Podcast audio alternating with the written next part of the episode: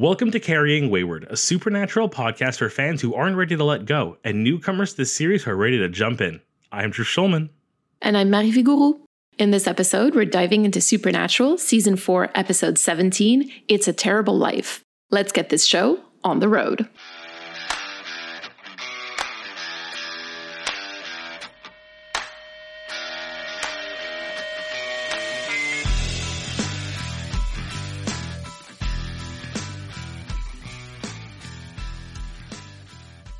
I love this title because it's such a good reference to the source material. So obviously it's a reference to It's a Wonderful Life, which is the story of showing somebody what their life would be like if they were never born. It's weird to call this It's a Terrible Life when they're kind of living, well, Dean at least is living a more normal life, and that's terrible apparently. It's it's just kind of like a weird sense of irony. At the end of the day, which life is actually terrible is truly the question. The one where you have to fight demons and wish you were dead and spend four years and forty years in hell and have to torture people. Anyways, shall I recap this um weird one for us? I would love that. Let me count you down. Three, two, one, go. In this week's episode, filler episode, filler episode, we're introduced to Dean, who is a business dude in a business job with a business suit and a car and on a diet with salads. And then Sam, the IT nerd, and they're not brothers. And then there's a ghost in the building, and they seem to have a knack for hunting this ghost. So they hunt this ghost. And then it turns out this whole thing was a weird setup by another angel who ends up being Cass's boss to prove to Dean that he should have been a hunter the whole time. Time? That's it. I feel like I've apologized on filler episodes before, being like, yeah, but we had like a, a this or it was worth it because of that. D- did we really get anything this week? Well, I will argue that we do get something. We get something about Dean this week that I really enjoy and I'm excited to discuss. Oh, I'm so excited. From a st- larger story perspective, we get to meet one character who basically just proves to us that he's kind of a jerk already. Great. From a larger story arc perspective, we really don't get much, but I think that we do get a little something when it comes to Dean, and I'm so excited to get to it. But first, let's jump into the long game. So, like you said, we meet Sam Wesson and Dean Smith. Obviously, you get the reference to the names. Yes, they're gun names because they can't be Winchester, so they're Smith and Wesson.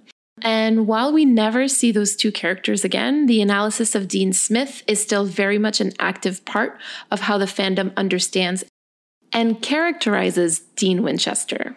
Like I alluded to before, I know we're going to talk about this and I'm excited. So, Dean says that he doesn't believe in destiny, which we really have to keep in mind.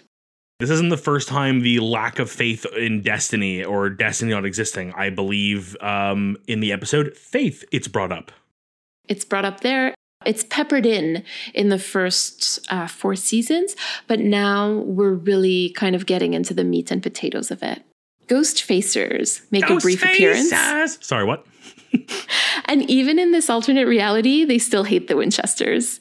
I love that, but I also, I will admit, a very powerful narrative tool because it allows us to understand right away that the Winchesters do canonically exist in this world. This isn't an alternate dimension where they don't exist. It starts us as an audience building up of, oh, okay, we've seen alternate worlds. What kind of world is this? We're now narrowing down. I thought that was brilliant. Thank you. Exactly. It sort of eliminates the jinn possibility.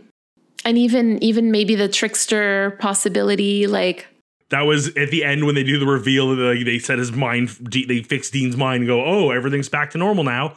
I thought, I'm like, it's the trickster. It's the trickster. No, it was not. This is an angel doing this. Just as big a jerk. Surprisingly, huh? Speaking of which, we do meet Zachariah. So far, besides Cass, they've all been jerks. And he says to Dean, You're a hunter, not because your dad made you, not because God called you back from hell, but because it is what you are. And this is super important. I'm curious to know why exactly you say that. I, I I mean I understand like thematically and story wise and character building wise why it is, but I feel like this is cheating. What do you mean?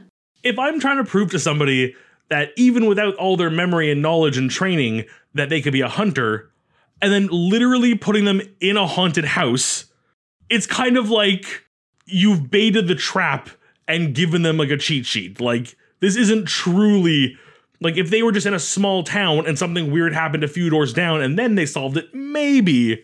But this is literally happening under the nose. It's like it feels like I mean, I don't think it was intentional or that's a story break thing. I think it's a writing thing, uh, less than an in-universe thing. I don't think Zachariah did this as a tr- as a trick, but to me, it feels less honest. Well, Zachariah is not a trickster. I think what I meant more is that this idea that heaven is very invested in Dean being a hunter is very important. So I think that's more what I meant. So I'm just going to be a little bit more explicit about it. I still have my doubts about Zachariah's intentions. I think you're right to have doubts about Zachariah's intention. Oh, geez, another untrustworthy angel? I'm fucking shocked. well, with my pessimism of the long game out of the way, shall we head to story time where we can be a little more positive, hopefully? Certainly. Today, our theme is acceptance. And I think this is pretty clear. I think we all know what acceptance means. So I'm not going to put you on the spot this time. It comes from the Latin word that mean to take. Okay, so basically, when you accept something or someone, you basically consent to receive that thing or that person. It can mean like to come to recognize as valid. So when you accept somebody's identity, you recognize that identity as valid.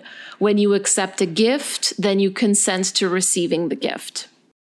The origin of the word does a better job of helping us understand its meaning than the actual textbook definition of it because it kind of puts a different angle on it and kind of gets us to where we are now, which is interesting. So let's keep that in mind as we discuss the choices of Sam and Dean in this episode. So I think that for Sam, I mean, it's easy and it's obvious and that's it's very surface level. It's that he very quickly and eagerly accepts that he's not just a tech guy, but actually a ghost hunter. Basically, like the appeal of feeling like he's been chosen for something bigger is just too appealing to him. I also find that Sam is more of a plot device than a character with development in this episode, so I don't really have much else to talk about for him. I even had the moment at the end of the episode where like it just ends with the whole like resetting Dean's memory and being like everything's back to normal. It's like is Sam still like is Sam still downstairs thinking he just quit his job to go hunt Ghost alone? like, do you need to go get him or something? Like, is this now like uh, no? We're not gonna. Okay, fine. Just uh, I, I assume Sam's fine. Uh, Sam is still calling the vet hospital looking for his girlfriend. oh my god. I forgot to mention in the long game that we do mention Madison, and I had a note saying RIP Madison. Sam really is inconsequential this week. I mean, he really just acts as a ploy to basically move Dean from skeptical to acting and doesn't do much else besides that. There's a few cute moments like the whole calling him Sammy thing. This is truly Zachariah's goal is to show that our instinct, our true selves is always within us, even without the training and education we've received beforehand. It almost feels like a nature versus nurture thing that their nature truly is to be hunters. The fact that Sam is not just, I think I should be one of these hunters, it's also, I feel like I'm a chosen one kind of thing. That he's meant for more than just this. I think really like settles in stone. Not that we ever really debated it, but really just solidifies that like the chosen one complex is baked in. Uh, it wasn't it wasn't put there. It was always there. I will just add a tiny, tiny, tiny caveat here, if you don't mind. Last episode, we left on Dean being like, pick someone else. I don't want to do this anymore. Right. So, like, he's the one who completely wanted to detach from hunting, from heaven, from hell, from all of that stuff. Sam never really w- wanted to detach from that world, I guess.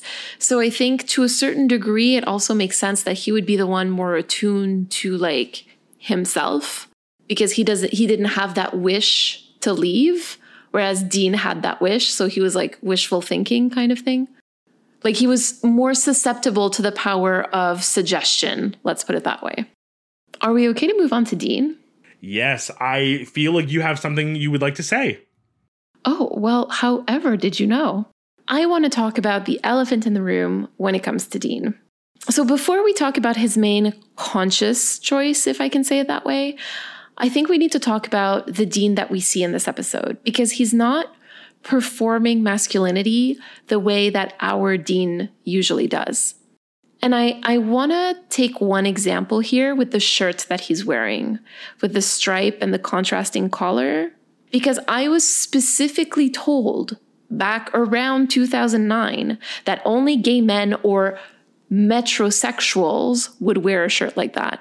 Some people might ask, especially our younger audience, might ask Mary, what's a metrosexual? Basically, it was a codified way to talk about an effeminate man, or the way that we would talk about it today would be a man who would defy or not adhere to gender norms. I'm picking the shirt example, but it's really everything else. Like he his hair is perfectly manicured. You know, his, his, he's got gel in his hair which he would never do like in in our universe. He drives an electric car, he eats salad, he's on a diet. And all those things like separately or together in 2009 would have been enough to make the dudes around him like look at him and be like, "What is he, gay?" And the way that he tells Sam to like save it for the health club, like he thinks that Sam is flirting with him and he's like, not here, not at work. But also, not even like not here, not at work, but at the health club, a place where we have all accepted men can flirt with each other. Do you agree though, like with the shirt? Because I feel like I'm saying all this and it sounds like super big stereotypes, but like that's what they're using. They're using stereotypes. Supernatural using stereotypes? I'm floored. the sarcasm on this episode's gonna be killing me. This show goes to the tropiness because it's a TV show and it needs to do it that way. And sometimes those tropes are done because it's shorthand to an audience to get something across. And you're right. I feel like this would be lost on today's audience because I think that is very normal now. The term, like you wrote the term metrosexual in our notes. I haven't heard that since grade seven French class. Don't ask why or how, but I have a very distinct memory of that day in class being called metrosexual by my teacher. There you go. I understand that if we were to do this analysis in like today on a TV show today, we would sound so like stereotypy. But I promise you that this is the way that the show intentionally made it for for the audience at that time to read it that way. I really want to drive home how right you are with this. And like I almost wish I could find an equivalent version of something like that today. The cuffed jeans and the ice coffee. Who is a character in modern media, like very like our current generation of media, that is not outright like queer, but gives off queer vibes and it's clear in their writing and their character. I can't really do it justice. And I think it's because we are in a world now where it is so much more accepted that if a character is going to be queer, they're just going to be queer. Yeah, I think that that's important to mention. We also have a much wider array of representation, and it's and this is not to say that it's and like anyway, this is this is not to say oh we should be happy with what we have, but this is just to kind of like highlight that we have such a wider array of like masculinity also in media and representations of that obviously I'm thinking about Our Flag Means Death and how this entire show basically spends 10 episodes like dismantling our ideas of what it means to be a man. This this uses all of those ideas, those very toxic ideas like that. Yeah, so ultimately to like recap all this, Dean in a world where he is not poisoned by being raised by John is able to accept his true self. Okay, so you're actually going right into what I wanted to mention because this sort of all comes to light later in the episode when we realize that in this reality or this illusion, however we want to call it, Dean was actually raised by Bobby and Ellen, not John. So basically, our question of how much of John did Dean internalize or like how much trauma did Dean live through because of John is answered here without and I believe John, the answer is one metric fuck ton. One metrosexual, essentially. without John, Dean would be much more accepting of himself and much more expressive of his own identity. We're clearly on the right path in understanding the way Dean was traumatized by his being raised by John. in so many ways, including his sexuality, his personality, and his appearance and everything. And there's also that, you know, at the very end when Zachariah is like, oh, you have a great life, you know, you drive a muscle car and you fornicate with women. Like there's that with women, and it's like, oh, what, what's he fornicating with now? oh, I didn't even put that together. Ooh, I like that. I don't like Zachariah, but I like what you imply. I'm sorry, I'm going to break from story time for a second, but I always have trouble knowing whether they're doing this as the butt of the joke. Oh, look, Dean is gay in this in this reality. This is why it's a terrible life. Or if they're doing it really to show how different he would be. Like if it comes from a, a place of making fun of Dean or a, a place of like characterizing Dean non judgmentally.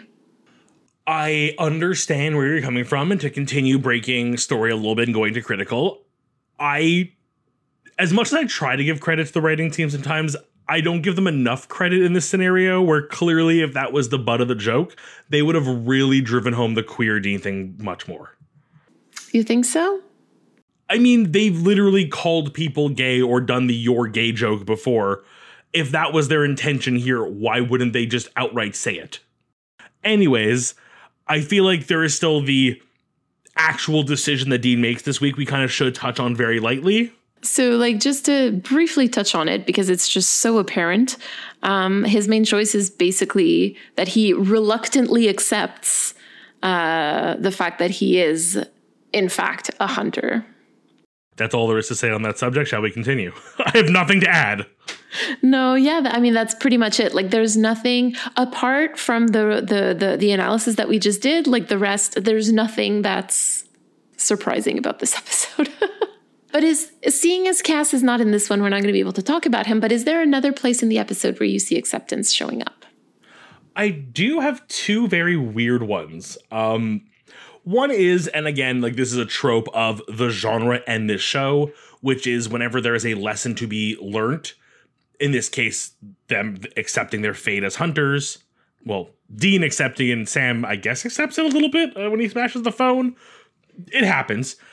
Um, it's always nice to see the kind of the inverse in the villain of the week. In this case, a ghost who could not let go, could not accept being dead or the company failing or being detached from his work. Bit of a stretch, but it was there. But I think the more important one that I like is the ghost facers because despite the fact that they referred to the Winchesters as douchebags, I believe, on more than one occasion in that one video they're watching, they still understand that they learnt from them and have to give credit where credit is due. They accept the lessons from their masters, even if they are rivals in their mind. And I think that is very big of them, and I am so proud of those boys. I am going to argue. Go ahead. But I am going to posit then that, or theorize that the reason why they're calling them douchebags, and I don't know why, but in my mind I have the word douche canoe, but I know that that's not what they're saying. No, it's my favorite variant of douche.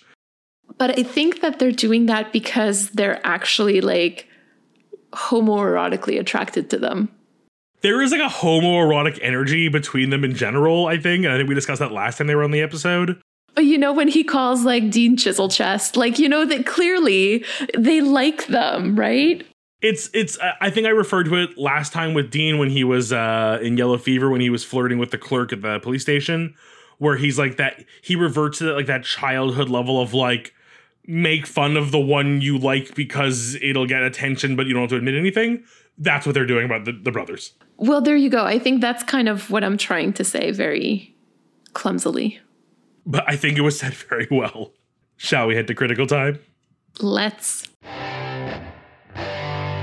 This episode was written by Sarah Gamble and directed by James L. Conway. This is his first Supernatural episode, and there are three more to come in season five interesting because I will admit, as much as it was a filler episode, and I think on a rewatch I probably would skip. I'll be very honest. It was a very, I don't, uh, pretty isn't the word I want here, but visually pleasing episode. There, there's something about like making the office, like the color choices in the office between the different floors, when they're in like the the the haunted office. There's like everything feels very detached but samey. It, it's really it's a weird level of impressiveness I have with the visual aesthetics this week. Yeah, I, I agree. It was a very pretty episode. I mean, hey, Sarah did a good job this week. I, I, I I laughed. I laughed out loud multiple times at the tech support jokes, the IT world stuff. She has a track record for quite a few episodes that bring out Dean's queerness. I think this kind of fits right in. Would you like to tell us a little bit of lore this week? I would love to. I know he's dead. I know the shadow of a man I catch in the hallway every night isn't his. Do ghosts even have shadows? Uh, not the existential question to be asking right now. I've looked up ghosts online, at the library. I even asked that Wiccan girl in my math class about, but nothing. Nothing really helps. The smelly bag of potpourri from Becky in math class, especially so, but nothing. It's been almost a month. I'm not even startled when I catch a glimpse of his decaying face in the mirror whenever I close a medicine cabinet or when I wake up to him floating above me in bed. But, you know, I am heading out of town this week. And I do realize I will be passing by the graveyard where he's buried. Should be pretty late when I get there. And I mean, I do keep a shovel in the trunk just in case. Maybe that burning a corpse thing is right? I mean, at this point, I'm just fed up of seeing him, and this doesn't even seem that crazy of an idea anymore. I felt like I had to celebrate the fact that finally, uh, again, it's been a little more common that burning the remains has solved the problem, uh, whereas I've made fun in the past that it very rarely does.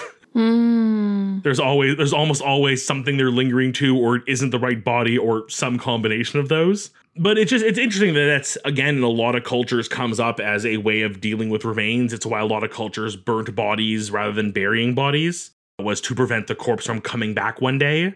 hmm you know, I think we all have the uh romant I'm not about to say the word these words out loud, but we all have the romanticized image of a Viking funeral. Um I- I- for listeners who aren't aware, this is where they set your body out uh, on a raft or boat of some sort and then fire a flaming arrow into it. So a cremation at sea. Just saying right now, if I had my choice of how to be sent off, I'll take it you know what? Ghosts are an interesting character, and though this week's spirit was not by any means special or unique in any way, he was just kind of an old ghost, kind of cliche. I thought it was just fun to sort of talk about ghosts a bit. I think that's kind of the whole point, right? This was a run of the mill hunt. It couldn't be like the master boss of all of the ghosts, right? Please, I want fan art of the master boss of all the ghosts. I don't play video games, okay? It just sounds like something your son would say. It's how your son would describe like the big bad in a video game almost. I love this. Would you have anything to share with us this week yourself, please? this episode sort of brought me back to our analysis of 220, which was uh, what is and what should never be. Because both episodes are sort of designed to show Dean in a world where he isn't a hunter. And I find it fascinating narratively that in both of these episodes, John is either dead or non existent. You know, because they could say, oh, yeah, my dad, John. Like, no, no, John is either dead or just does not exist. In 220, the world is supposed to be like calm, quiet, and sort of idyllic, you know, in a perfect reality that's been designed to basically keep Dean calm and passive for the Jinn in the Jinn's den. In this episode, the world is also supposed to be like calm, quiet, and somewhat like boringly idyllic. Basically, a reality that's been designed to make Dean feel bored and want to hunt. And I also find it interesting that in season two, like Dean is having a really hard time because John died at the very beginning of it, and he leaves him with this big secret that if he can't save Sam, he's gonna have to kill him. And 220 sort of gives Dean like renewed energy to go into the season finale. We're getting pretty close to the season four finale. Sam is drinking demon blood, and Dean's eventually going to find that out because he doesn't know that yet. Is this the time where if I can't save him, I'll have to kill him comes back? Fuck. Was this all a ploy just to ask me that question? Yeah, essentially. Why are you so good at this? You're not the only one who can tell stories, Drew. No doubts. Okay, so first things first, you threw me for a loop because the first thing was the idea of like, oh right, this is kind of like a revitalizing his hunter spirit into a finale. That's a really smart move, and I didn't even think about it, but it makes sense that he's now going to go back to hunting and just feel a little more invigorated. I also have the question now: Is he going to? I mean, he'll remember this whole scenario. Will Sam remember this whole scenario? Anyways, I digress. Obviously, he's going to find out about the demon blood eventually, and I would have assumed it would be this season. Oh God, how is Dean going to take this? If I didn't know you, I would want to hunt you. Mm, stop putting Dean's words in your mouth. a weird sentence, but you know what I mean. I'm holding myself back from saying something else right now. I will let our listeners fill in the blank there their own way. And you've seen our listeners. oh um, no. to bring it back though, what I will say is I definitely understand there will be a hell of a confrontation when this happens. But I feel like Dean is so last resort when it comes to the idea of having to kill Sam. Like, yes, there's he's he's trying to think he's prepared for it. I still don't think he is mentally there, especially after his time in hell. I think he will see this as the moment where he has to now make that decision more clearly, but he will keep trying to save Sam because it's never too late. Think that Sam drinking demon blood, he's going to be okay with that? Oh, God, no. He's going to go back to hating Ruby. He's going to be super pissed at Sam. I'm willing to bet we'll have some like time apart early in season five before they come back together for whatever reason. But I genuinely think he will see this as something he can still save Sam from. Like, I, it's almost like when you keep, like, I know we, we hear this when we talk about arguments and keep moving the goalpost to make it harder and harder and harder to fail there will always be another goalpost a little further away that he can say, okay, well, that's the line he can't cross. Oh, he he married a demon, had a demon baby. Okay, as long as the demon baby isn't raised to be worse than him. Okay, fine. The demon baby's worse than him. As long as the demon baby doesn't kill my wife, we're fine. Okay, he killed my wife. Like he'll always be able to pass the buck one forward in an excuse to be that there's not too late to save him. He would need he would need some more outside forces to force him to kill Sam. And as I say that, I realize Zachariah is in the season now. Fuck. Shall we see what our community has for us this week? So, a little disclaimer. This is a voicemail that we received quite some time ago. I completely apologize. I it got lost in our emails. Luckily, this listener contacted us to kind of remind us that this uh, voicemail hadn't been listened to, so we're listening to it now. So this week, we have a message from Soren. And before we listen to it, we want to remind you to send us a three minute voicemail. I'm not going to lose that one, I promise. Where do you see acceptance in Supernatural? What should Sam learn to accept? Or to respond to anything else we discussed today, you can use the recording app on your phone and just email us the recording at carryingwayward at gmail.com. Hey guys, I love you so, so much. And since you're coming up on watching season 2, episode 20, What Is and What Should Never Be, I really wanted to add something specific you might not know about this episode. Now, obviously, this was not intended as an Easter egg because the show I'm going to talk about uh, aired in 2016, almost a full decade after this episode did. But uh, still, it's interesting.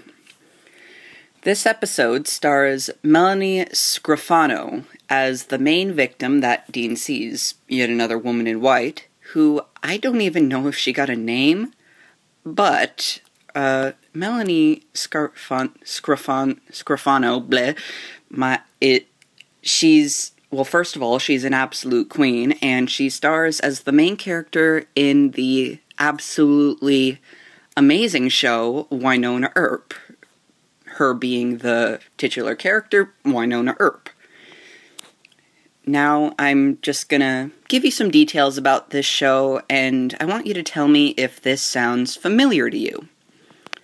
So, this show is about two siblings dealing with a curse that they have inherited from their family line to have to hunt and be hunted by demons, with one lead demon in particular who killed their parent when they were very young. The only way to kill the demons is with a very special magical gun.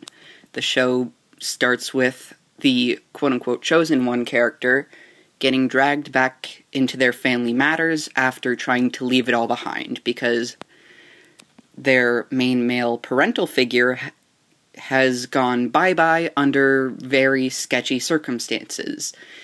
In their case, it's their uncle's funeral and it's solved in like the first episode, but still.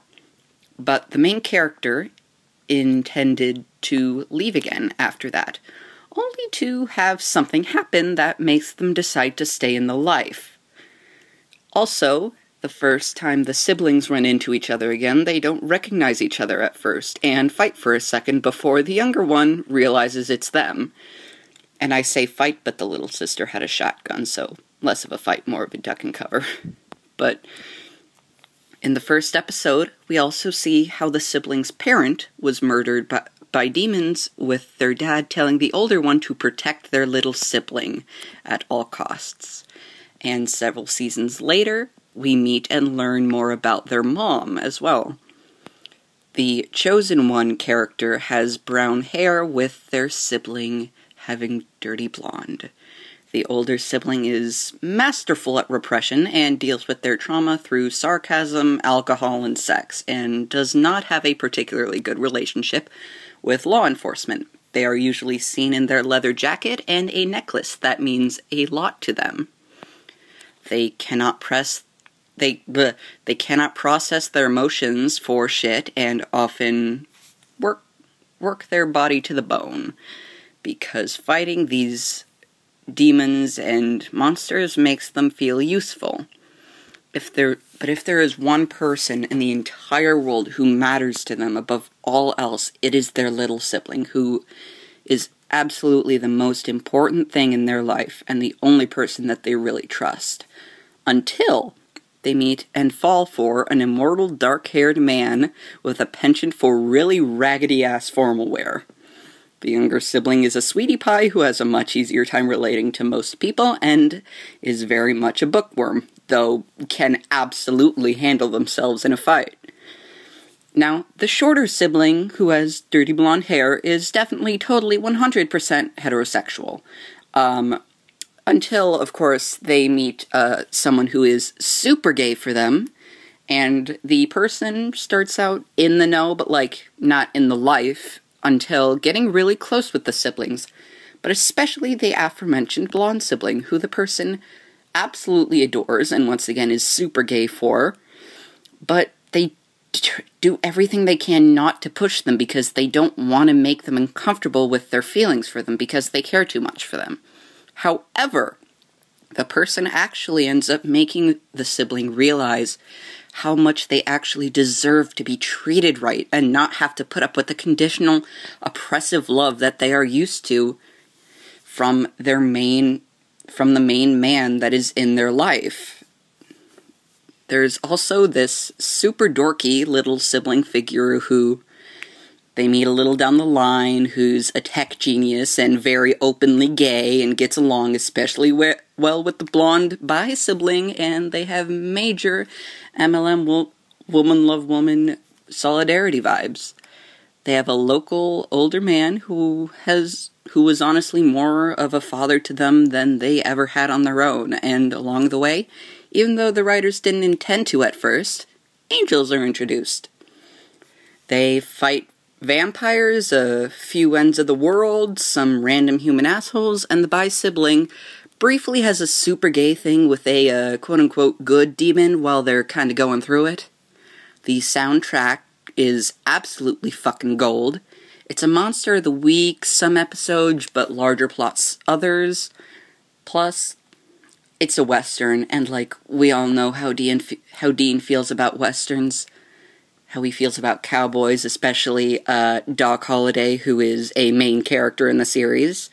And also, minor spoilers for Drew, but Missouri's granddaughter, Patience, is also in the show and plays a lesbian. So, not to mention the town they live in is literally named Purgatory, and there's so much more just incredible stuff. I wouldn't even bring up for like spoiler's sake for Drew, but the entire show is literally just gender bent supernatural if it just completely embraced how cheesy and gay it is, because it is really gay. And yes, it is really, really cheesy, but god damn it, it's just so good and so fun that you don't care. Like, seriously, I suggest you both watch it just on your own because it is, like, so fun. And Marie, you can have, like, a bingo card for all the supernatural similarities you can spot. But, uh, yeah, the, uh, when I realized that Mo- Melanie was, uh, in this episode, it, uh, just about gave me an aneurysm.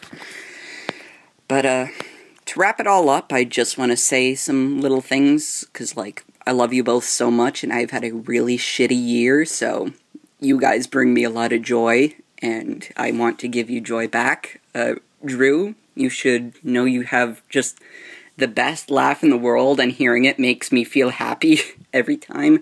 And Marie, I can't explain it, but you, I'm like 99% sure you have a small dog.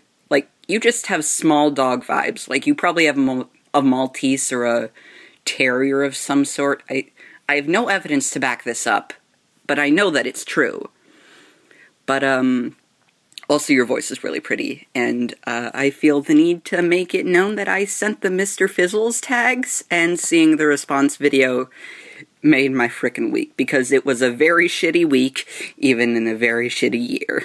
But um I just the podcast has given me something to look forward to every, every week because my life has been a lot of blah lately and just seeing two people love something as much as I love it and just analyze it in ways that I'm probably way too dumb to ever do just it it just brings me so much joy and I love you both so much. Oh, that was so oh sorry I'm like like the roller coaster of like just laughing at the idea of literally you perfectly describing gender bent supernatural. Like, I'm loving what we're doing. Why are we watching this instead of that show? right, I know. I was like, maybe we need to watch Wynonna Earp. I, I, mean, I will admit, I opened up on IMDb to look through the cast. Don't recognize anybody else. Uh, but I do love the fact that the first episode of season four is called On the Road Again. Ah, yes, obviously. I don't know when, how, or where, but I will make sure I consume this content eventually because that is just too hilarious. And then to have you turn around and just start showering the two of us with compliments and I, laughing like a buffoon as you describe how much you like my laugh. I'm not doing it intentionally. I just like I laugh when I'm a little giddy and it's made me giddy and it was just super sweet to hear this and I'm so happy that the show is able to bring you something when you that, that kind of like spark of light when you need it and I'm happy to be that for you or for anyone or for everyone or for anyone. You're not too dumb. Trust me, if I can do this show, anybody can when you have a partner that is this intelligent, this smart, and this amazing and takes such good care of you, anyone would be a good co host for Mary. Oh my goodness. No, listen. Okay, hold on. Hold on. There's too many compliments all at once, y'all. Hold on. okay, let's start with Soren. Uh, because they just sent us a lovely voicemail that I really want to respond to. First of all, thank you. I will absolutely be watching Wynonna Earp. I have not watched it, but I've seen like fan cams that sort of like uh, compare Wynonna, I guess, with Dean, I suppose. Like, I'm not sure, right? I, I don't want to be saying something silly, but yeah, especially now that you're kind of laying it all out for us this way, like, I definitely want to watch it. Uh, especially now that I don't have Our Flag Means Death to watch anymore, I'm probably going to switch over to Wynonna Earp. So thank you so much for this recommendation. I also love how, even though I completely like lost this email in our inbox, it ended up showing up on an episode where we specifically talked about season two, episode 20. Yeah, I was like, that, that was complete coincidence, right? It was complete coincidence, complete coincidence. Like I received an email this week from Soren saying, you know, hey, I had sent a voicemail a little while back and I haven't heard it. And I went back and I'm like, oh no, like I, I it just it got lost, right? Also, I have to say that my childhood dog was part Maltese. So right on the money there. Uh, I currently don't have a dog. I have two cats, And yeah, but if I if I were to get a dog, it would probably be like a small to medium sized dog. That's true. And I mean, Fluffy Fluffy has some dog like tendencies and Oh. Fluffy has dog energy, like 100%. He is he is like my purse cat. Like I could have him in my purse like a purse dog and he would be fine. Do we want to reflect a little bit on this week's episode? We certainly can. I, I told Mary this before recording, but I'll admit it on the show for fun. So I watched this one today on my lunch break at my desk at my IT job, watching, you know, Sam do what I do and like the fun they poked at it. Yeah, it, it just made me remember that it's important to enjoy what you do. And I feel like a lot of people kind of like there's this kind of like this modern take of like hating your job. And i'm not going to sit here and say like oh, i have a dream job and it's perfect and everyone should work here and you know do the nine to five and have a perfect life. Like i i'm looking for the day that i can break away from the corporate nine to five world. I'm, I'm with everyone on that train. But for the time being i have some good coworkers. I have found the parts of my job that make me happy the places that i can you know do what I enjoy, whether that be getting involved with the part of my company that is the people looking to plan our appearance at the Pride Parade in Montreal this year and planning some Pride related events and stuff. You know, it's finding the the things that spark joy in you, even in the places where that might not be the easiest. So, just reminding myself that even if I'm having a bad day, there are better days, and there's always a way to look for the more enjoyable things, even in the less enjoyable parts of life. Yeah, I think that that's such an important thing in the kind of society that we live in. If we want to kind of be able to enjoy our lives. So, thank you for that reminder. And you, my dear, what would you have for us this week? This episode, like, really, I'm going to say introduces, but I understand that it's basically like reintroduces the idea of destiny versus free will.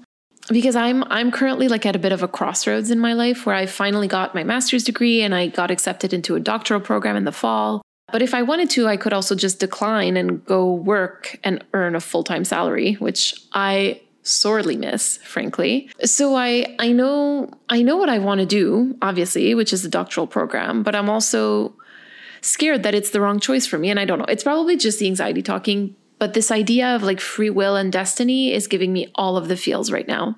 I guess my call to action is like to trust to trust myself and my instincts uh, the same way that Dean does, or to use maybe the lingo of the show that I should have faith in myself.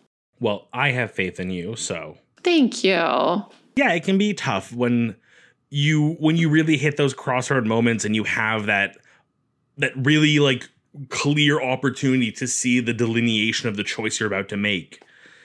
You know, this this isn't like a oh, I wish I had done XYZ and things may have been different. This is I can either go this way or I can go that way. They're going to have different outcomes. I can't 100% foresee and know, but I have to choose. It's tough. And I'm just going to say it again that every time I see you take the path that I consider the higher path, the the greater path, it inspires me. Thank you.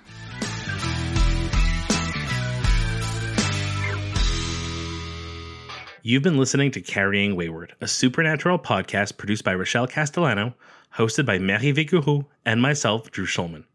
Thank you to our bunker patrons, Katira, Michelle, and Elle for their generous support. This week, we'd like to thank Soren for their message. Help us keep the conversation going. You can send us a three minute voice recording at carryingwayward at gmail.com. Follow us on Twitter, Instagram, TikTok, and YouTube using at carryingwayward, and leave us a rating and a review on your podcast service of choice. Don't forget to join our Ko-fi or Patreon for perks and extra content. You can use the link in all of our social media bios or go directly to carryingwayward.com. Carry on, our wayward friends. I'm like, is Fae gender a new thing? Like, is that a new third gender? Being like a Fae? No. Fuck yeah, I'm in. No. Fuck masculinity. I'm, a fairy, bro.